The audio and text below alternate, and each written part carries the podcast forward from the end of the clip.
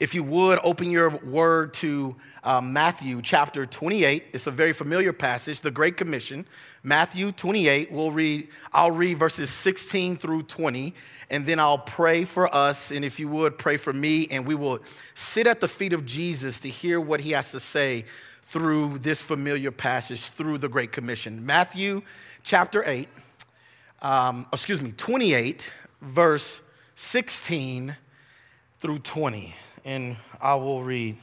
And and here's here's the thing. I, have heard I've been hearing a lot of a lot of good things about Grace City, and I heard how welcoming and loving and sweet you are, and that has been very true. But as Pastor Matt said, um, hey, I'm a Black Baptist preacher, so that means I need you to talk back sometimes. You know, I need you if something's good, I just need you to say Amen. If it, if it's too good, if you're uncomfortable, just rock side to side. That's all you got to do. If, if, if it's too good, just raise your hand. That's all you got to do. That's all you got to do. But I, I, just need to know that you're with me. I need you to know that with me. God's word is living, active, and we get to participate in worship as we sit at his feet. So, Matthew 28, um, verse 16 through 20, and it reads as such It says, Now the 11 disciples went to Galilee, to the mountain to which Jesus had directed them. And when they saw him, they worshiped him, but some doubted. Interesting there. And Jesus came. Don't forget that there. Jesus came and said, All authority in heaven and on earth has been given to me. Go therefore, make disciples of all nations, baptizing in the name of the Father and the Son and of the Holy Spirit, teaching them to observe all that I have commanded you. And behold, he says, I am with you always to the end of the age. Amen. Let's take a moment and let's go before the Lord in prayer. Let's just remember God is with us. He, he's not some God that's lofty sitting in some ivory tower, but yet He's present with us in this very moment. So, Father, how awesome and excellent is your name. Father, I pray that as we get into your word, as we sit at your feet, that you would minister to our hearts like you know how. God, I pray for the Holy Spirit to just pour and ignite in us the things that need to be ignited, Lord. So, God, whatever we're feeling, whatever burdens, whatever life that we're carrying with us into this room, I pray that we obey your word and do exactly as you invite us to do, and that's to rest in you right now. So, God, I pray that you would uh, uh, uh convict some. I pray that you would bring people to life. I pray that you would bring life from dead places, Father. And I pray that we realize how dependent and needy we are. No matter how old we get, I pray, Father, that we will have a childlike faith, always wanting and grabbing at you because we need you so desperately. Hide me behind the cross. Let the words of my mouth and the meditations of my heart be acceptable in your sight, O Lord, my rock and our Redeemer. And all God's people said, Amen. Amen. Let me ask you a few questions. Have you ever received an instruction or some type of action that you need to go do? How, how, how have you respond? And if, if I'm honest, if you, if you think about it, depending on what you're asked to do or what instructions you're giving, your response to it may vary. Some of you may be excited and delighted and say, hey, sure, whatever you need, I will go do it. Uh, just tell me exactly what I need to do. On the flip side, some of us may go grudgingly. We may have a little Jonah in us, right? We say, ah, I don't want to go do that. I'm good on that. But yet we know we need to go do it, but yet we still run anyway. Or many of us may have the posture, again, as I said, is that of one of Isaiah hey, send me, I will go. Whatever the case may be, we all have a response when it comes to instructions that we receive. Our posture dictates how we carry that out at times. And we're to see in God's word in this great commission, this familiar passage that we've recited all the time, we hear all the time, that every church in America's mission statement is pretty much predicated off of this passage. It's just said in a different way, but coming from this same passage here to go and make disciples. But if I'm honest here, people, if we're honest here, we are prone to lose sight of this great commission. We're prone to lose sight of this great commission when we could, uh, uh, um, when we decide to live in our own authority, in our own power, how we see fit. We're prone. And so that's why we have to rehearse the gospel every day. We can't just get over it. You got to continue to repetitively recite the gospel, speak it into your life, pray it over your life, pray it for your brothers and sisters because I don't know about you, but we're sheep, we're forgetful people. Amen. I like that. That's what I'm talking about. I need that. I need that. But seriously, we forget.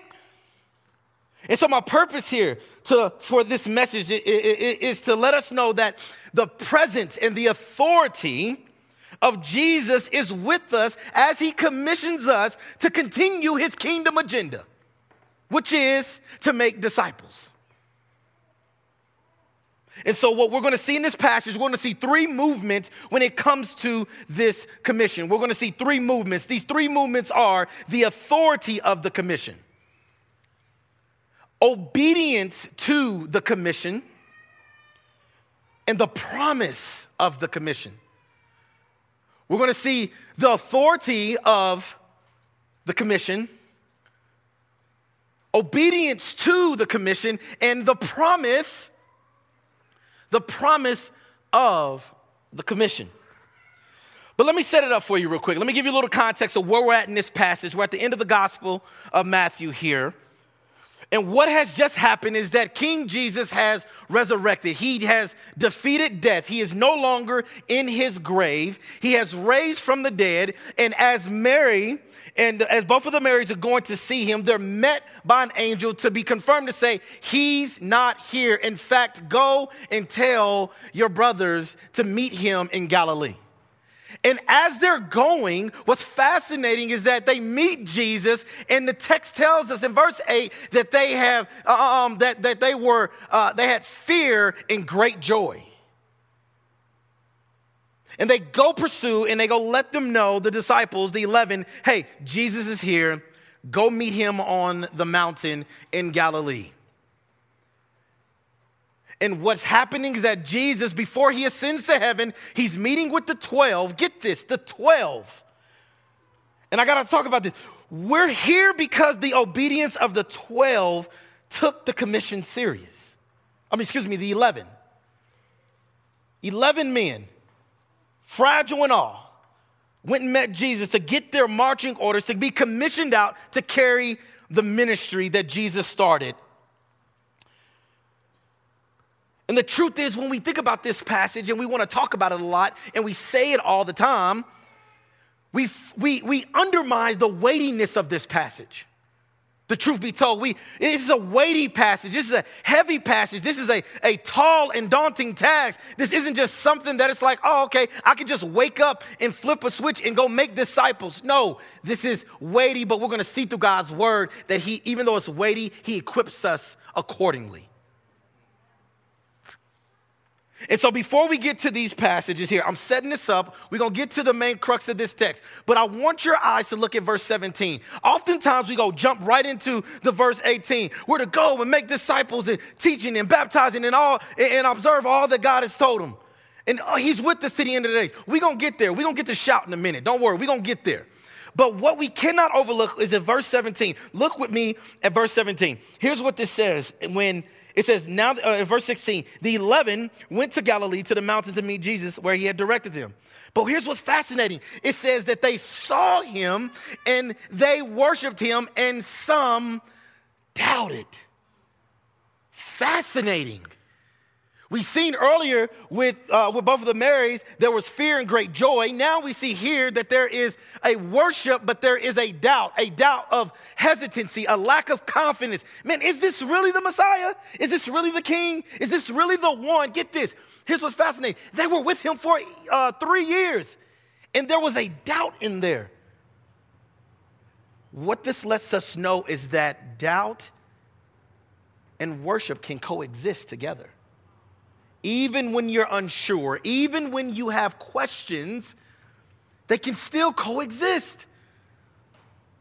And here's the beautiful thing about this though. Even the good news is that even within our doubts, guess what? We have a God that is not afraid and still draws near to you. The text says that Jesus came in verse 18. But really it says he came near. God is not afraid of your questions. He's not afraid of your concerns. But my brothers and sisters, what I submit to you, don't allow your don't allow your, your, your lack of confidence or your questioning keep you from a God that wants to be near. I mean, this isn't the first time we've seen people have doubts. We've seen it with Moses. Moses doubted. Moses had all kinds of insecurities and was yet trying to pretty much talk himself out of doing what God has called him to do, and yet God still used him for his glory. And what we're going to see in the rest of this passage is that God uses broken and fragile and not so strong men and women to still carry out the kingdom agenda. So get this you don't have to have all the knowledge. It's okay if you don't have all the answers. It's okay if you got some questions and your concerns. But what we're going to see is that the thing is that we can still move as we're having doubt. So we'll see in the remaining verses that this commission that God gives his disciple, this message as we are going to unpack to continue his kingdom agenda. And I want to ask you to do this. I, I, I, excuse me, I want you to do this with me. Imagine as we get ready to go through this commissioning, imagine yourself receiving these orders for the very first time. Receiving it with doubt, receiving it with questions, receiving it with excitement, receiving it with, like, hey, let's go, like, whatever you're feeling, receive it eh, for the first time. And so now what we're going to do is we're going to look at the first movement, which is the authority of the, the authority of the commission. The authority of the commission. We see in verse 18, after Jesus came near to them, he said, All authority on heaven, or excuse me, in heaven and on earth has been given to me. This is so key here. Because we're going to see here in this little passage that we have authority that is spoken of, but then at verse 20, at the end of it, his presence is with us. So as we get the commissioning orders to go carry out the mission and the message of God, it is bookended with authority of God and his presence with him. So God is setting us up to make sure we do well. But he says, All authority in heaven has been given to him. Here's what's very important, and we got to unpack this and understand this. This authority is the right to control, it has absolute total power. He shares it with nobody else. It is solely God's Himself, and He distributes as, see, as He see fits. In this passage, He distributes to His disciples. So make no mistake here. Make no mistake. We are to come under the authority of God and live our life and submit to his rule and his reign as disciples as we are going. And notice here, when he says this authority, it's not just limited to earth, it's in heaven and on earth. There's not a realm that Jesus, our King, does not have power and control over. It's speaking to his deity as Jesus being God, still fully man and fully God. And yet, here's what's beautiful about this this authority is a declaration that he has uh, uh, overcome all of his enemies and his death. Previous before this, he just rose from the grave. He has power over his enemies in death. Let me share a few passages in God's word. You don't believe me? I think God's this is a beautiful thing. When you people ever question things, God's word got an answer for all of it. Romans chapter 14, verse 9, it says, For this end Jesus Christ died and lived again, that he might be Lord of both the dead and the living. I love what it says here. Revelation 19, 16. It says, On his robe and on his thigh, he has a name written King of Kings and Lord of Lords. The authority that Jesus have is so powerful that he is the only one that can give up his own life. Matthew 27, verse 50, it says that as he was hanging on the cross, he gave up his breath. I don't know about you, but I don't have that type of authority. I can't just decide that I want to go ahead and lay my life down in a sense to give it up after experiencing something that ultimately nobody would ever be able to survive. And so I got to drive this point here. I got to drive this point because we are, um, we're forgetful people. We're forgetful people. And we need to hear this often. We do not have this kind of authority on our own. It doesn't matter what your status is at work. It doesn't matter what your power is. It doesn't matter what your bank account is. It doesn't matter what political affiliation you got going on. No matter you want to name it. It doesn't matter if you graduated uh, uh, summa cum laude of your class. You could be the smartest person in the world. We do not have this type of authority that God is commissioning us with. And if we remove ourselves from that authority, we then do not walk with the power that God has given us and empowers us with to carry out this message that He is giving us here. I love what one theologian says that Jesus shares His authority only with disciples so that they may see the rule of God in and through their lives.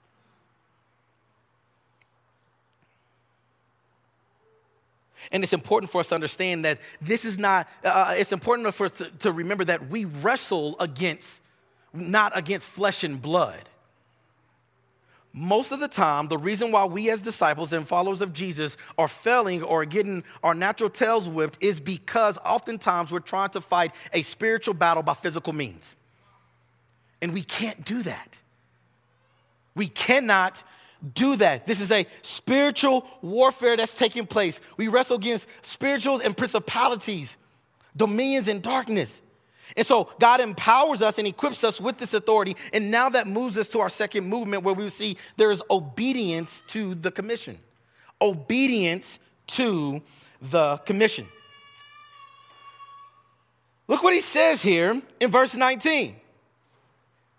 He gives it, he gives in, in verse 19, he says, Go Therefore, make disciples, all nations, baptizing them in the name of the Father, Son, and the Holy Spirit, teaching them to observe all that I've commanded you.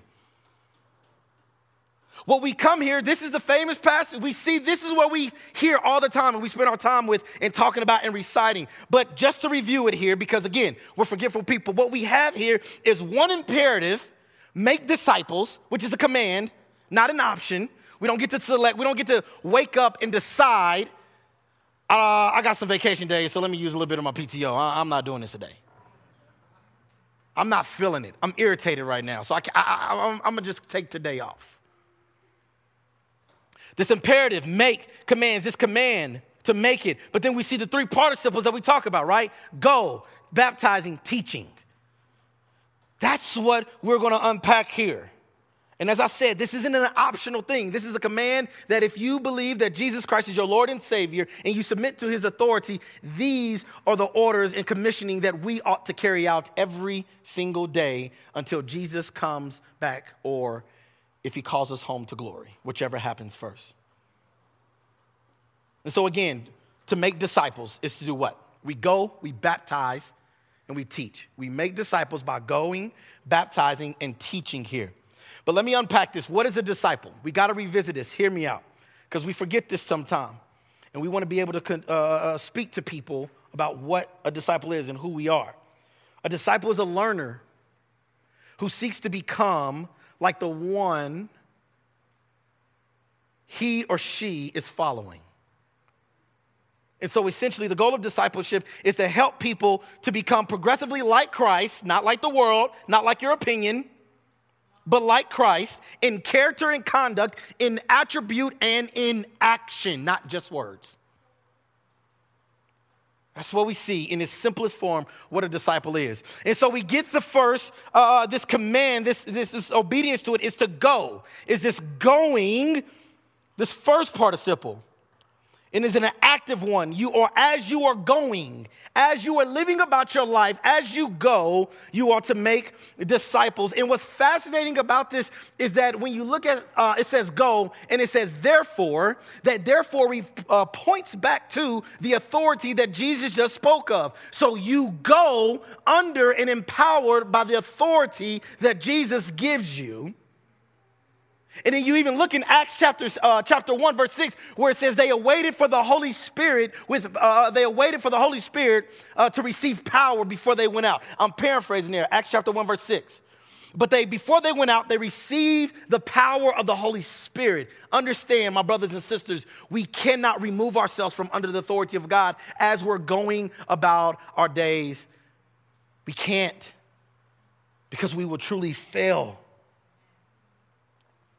so as you go, get this, that means you're crossing barriers, right? That means you're going across the street, inviting people to your dinner table. Unbelievers, believers in all, but unbelievers, you're going, you're going beyond the comfort zone to give them the gospel message to the lost and to the mature believer.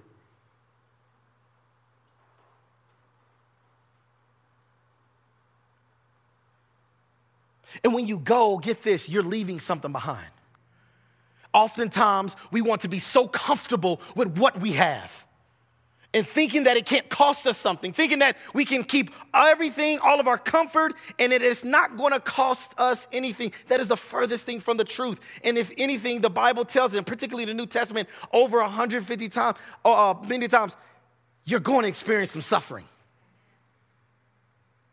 I'm sorry, that's not my words, that's God's. Go look through the Bible. We're going to experience suffering. He says before they leave, he even tells them in John, hey, you will have trouble in this world.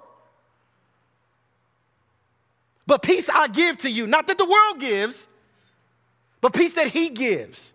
So when we go, understand it's gonna cost us something. It's gonna cost some tears. And I'm gonna be honest with you. My wife and I did, we, we, we wasn't gung ho about coming to Denver, if I'm being honest.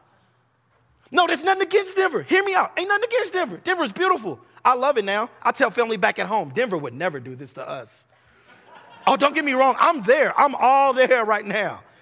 But when it first happened, you're talking about our comfort, our family, all that your livelihood is, and you have it there. Your doctors, your mechanics, your barbers, your dentists, you name it, your friends, your family, your church home, all of that encompassing. And yet we're praying, God, let, let us do your will and whatever you say do. And he says, Yeah, go to Denver. You're like, wait a minute, hold up. That ain't what I asked to do.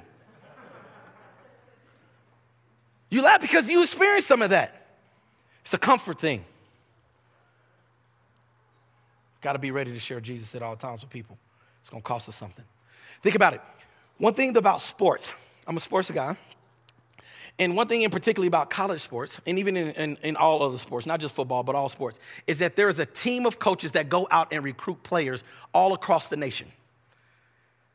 And they do it not only while the season is going, but they also do it in the off season. They're doing it all year round. Who is the next guy? Who is the next woman that coaches and teams are looking for to make their program great? And they go, and everybody, get this, every coach on different team has different positions, and they're going to recruit for different reasons to bring all these people back to the team for this one common goal. Get this, with the hope of trying to win a championship.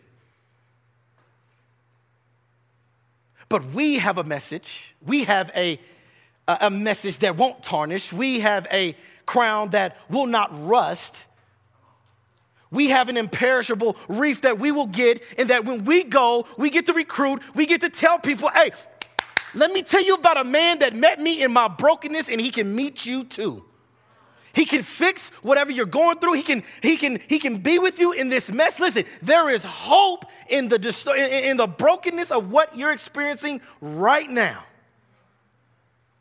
So if, if recruiters go because it's their job, that's what they get paid to do, And guess what? When they fail or if they don't win and succeed, the organization fires them because they want better coaches so that the program can be good. But yet we have a God that when we fail, the text tells us that He's with us to the end of the age. So that means that He's faithful, that even if you mess up, when you fall, guess what? He's with you. He's not gonna throw you away. He's not gonna say you're worthless. In fact, He's gonna draw near, He's gonna pat you up, He's gonna heal the brokenness, and He's gonna send you out. And He says, Go in my authority here. Why would we not want to tell people about that? Because here's the reality people are on their way to hell. And if they lose their last breath and they don't get a chance to know who Jesus is, I don't care how great they were, how much money they had. I never seen a hearse follow, I never seen a bank account following a hearse.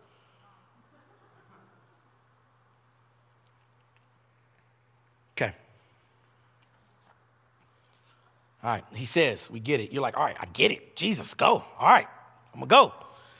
Go and do what? We're gonna make disciples of all nations here.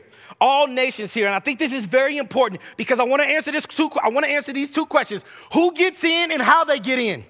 He says, Go make disciples of all nations. Who gets in? All nations, all people group, all ethnic group here.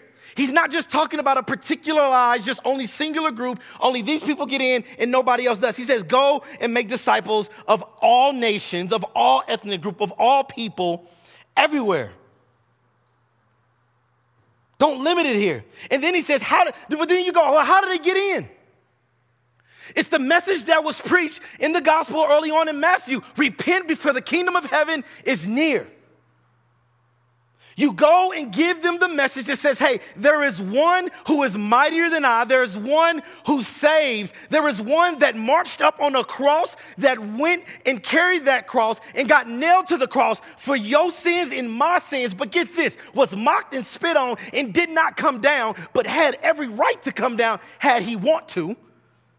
But yet, because he loved God, and yet he is so rich in mercy towards you and I, and he submit to the Father's will. He sat there and hung for three days, nails in his hand and his feet, pierced in his side, still mocked on and spit on.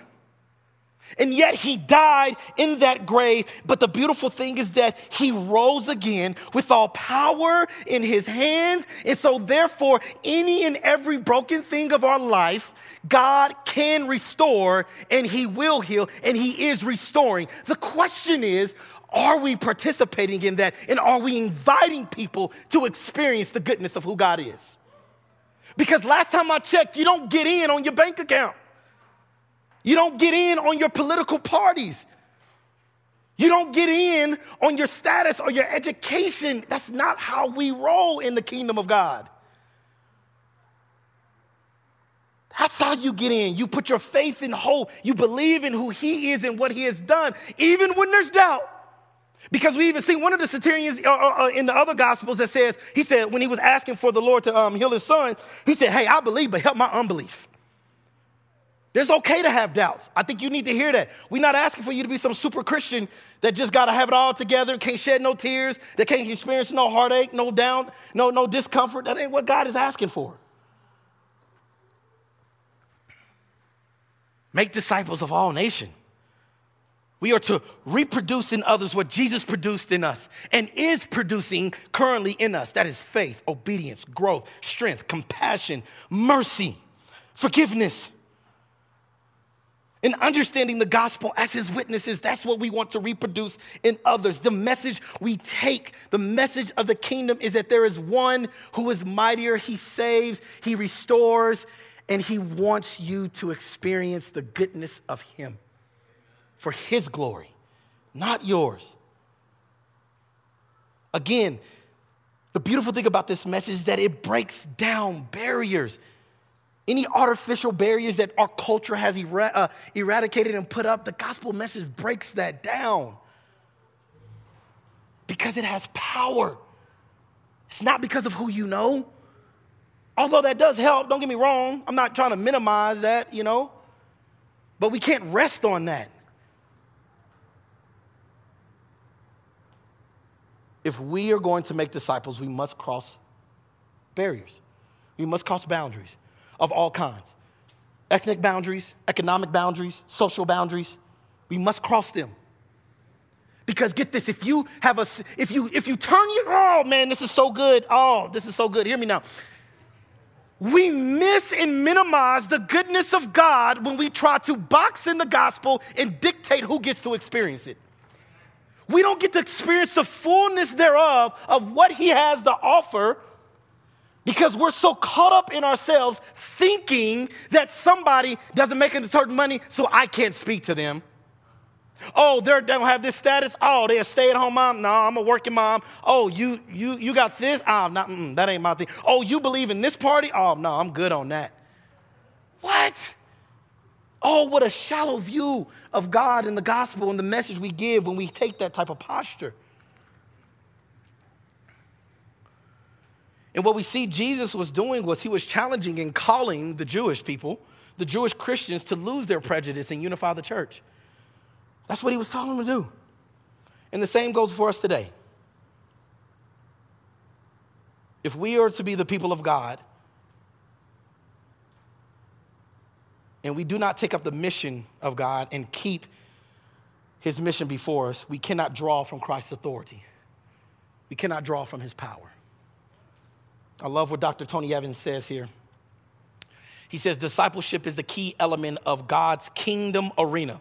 It is the visible manifestation of God's comprehensive rule over every area of life. The effectiveness of the church is therefore evaluated not by numbers, but by its disciple making.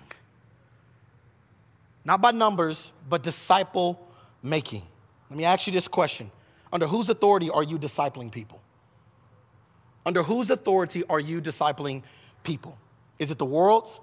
Is it your own or is it God's? It's a legit question we have to ask.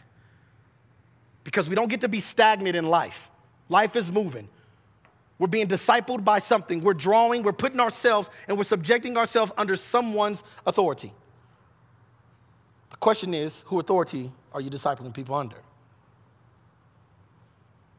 Here's what he says here as we get going. He says, he goes, he goes, make disciples. We go, we make disciples. He goes baptizing them in the name of the Father, Son, and the Holy Spirit. What's fascinating about this baptism here is that I want to draw your eyes real quick to, uh, um, um, to the word name.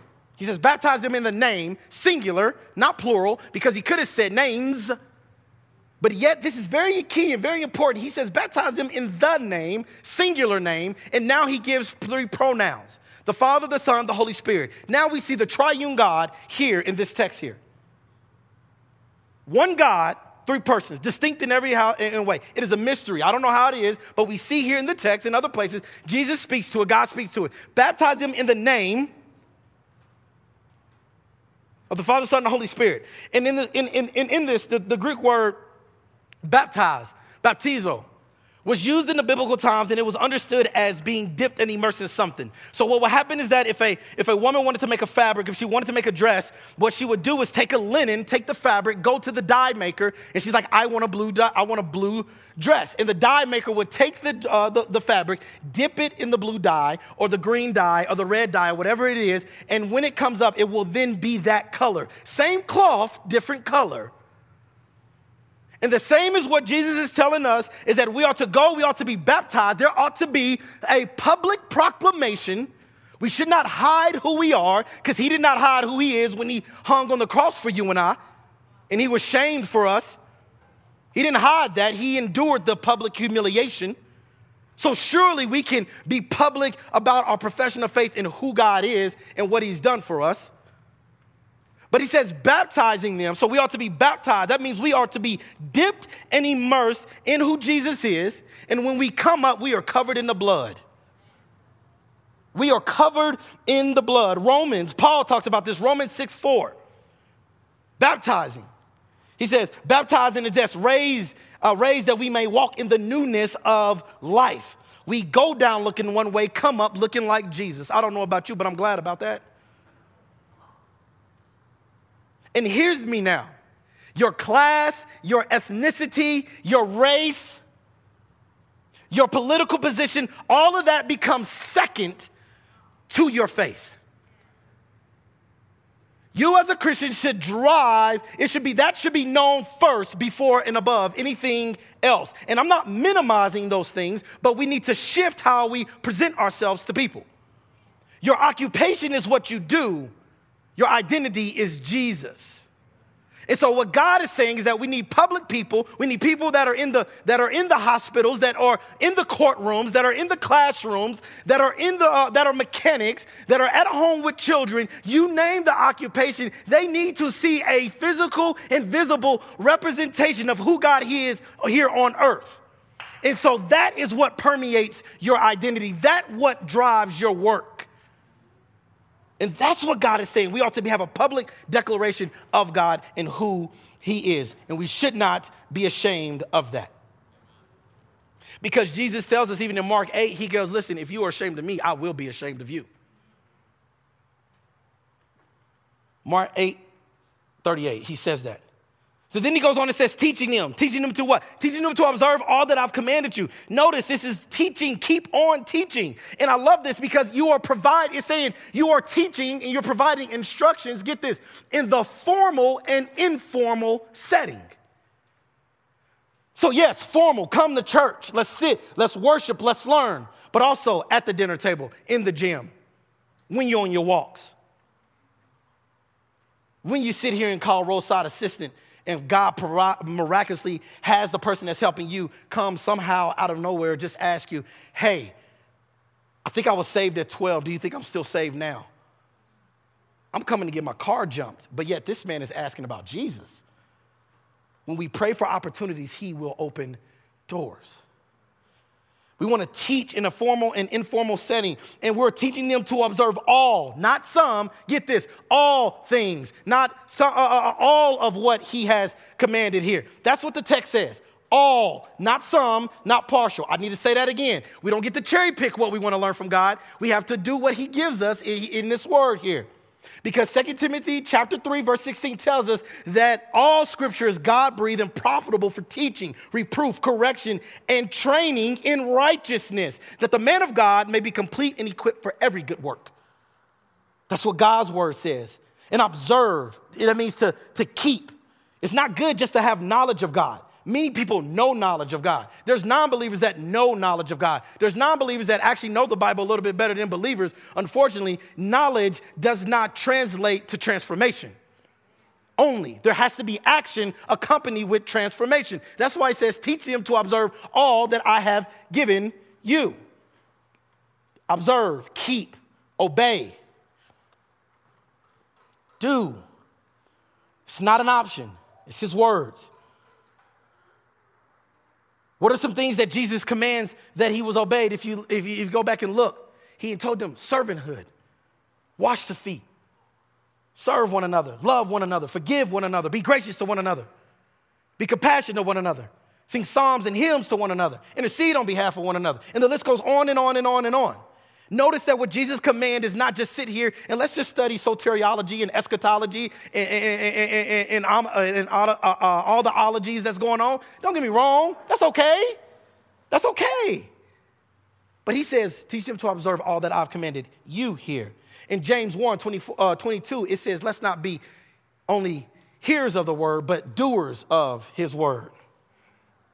Colossians 1 23, talk, uh, 28, it says, that we proclaim, warning everyone, teaching everyone with all wisdom, that we may present everyone mature in Christ.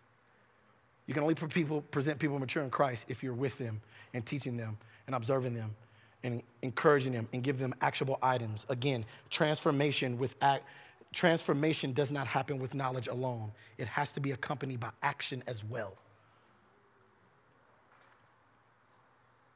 As you are discipling people, what are you discipling them with? Are you discipling them with the commands of God or the commands of this world? It is through the power of the Holy Spirit and applying God's word to every area of life that leads to transformation. So we've already talked we've talked about the authority of the commission. We talked about the obedience to the commission. In this last part and part as I close, we want to talk about the promise of the commission. The promise of the commission. What does he says here after he gives these commands to go and to, uh, to baptize and to teach? He says at the end of verse 20, he says, And behold, I am with you always until the end of the age. This is comforting news. This should give us comfort. This should give us strength. This should help us to be able to endure when life get hard because what's fascinating is that in Matthew chapter 1, we see where it talks about Emmanuel, God with us. He's ending the gospel of Matthew here talking about Emmanuel, God is with us here. And notice here, this was fascinating. This brought tears to my eyes. When you look into the language and it says, when he says always, it's really what this is translate can say is that all day long. He's with us. As the whole earth turns on its axis day and night, He is with us. And then the beautiful thing is that it's emphatically, and he's saying, I am with those. He's using like, he's speaking emphatically. He's using this, uh, this language here. He says, ego eimi." He's using I, I am with you always, every day, until the end of the age. We see when we read Psalms 23 where it says, Yo, I walk through the valley of the shadow of death. I will fear no evil. Your rod and your staff are with me. They comfort me. God is with us at all times. He's with us everywhere we go, and we can rest in that and we can go with power because of that. These verses lets us know, this verse lets us know that He's with us daily. He's with you when you sleep. He's with you when you rise. He's with you to help you, uh, to forgive you. He's with you to sustain you and to give you strength, to defend and to keep. He's with you in sorrow. He's with you in joy. He's with you in life. He's with you in death, my brothers and sisters. He's with us now and we will be with Him in eternity. Let's take the message to everyone knowing that we have authority that comes from God and that He's with us every single way. So even when we fail, even when we're fragile, even when we want to get up, it says to the end of the age, God is faithful. And I'm so glad his faithfulness is not predicated on who I am and what I do. So I close and I ask you this Grace City, what kind of people do you want to be? What kind of disciples do you want to make? What would it look like Grace City to walk and to continue to stay under the authority of God, being empowered by the Holy Spirit, knowing that He's with us as you go and make disciples. There was a good message that everyone needs to hear. Jesus is the king nobody wanted, but definitely the king that everybody needs. Let's pray.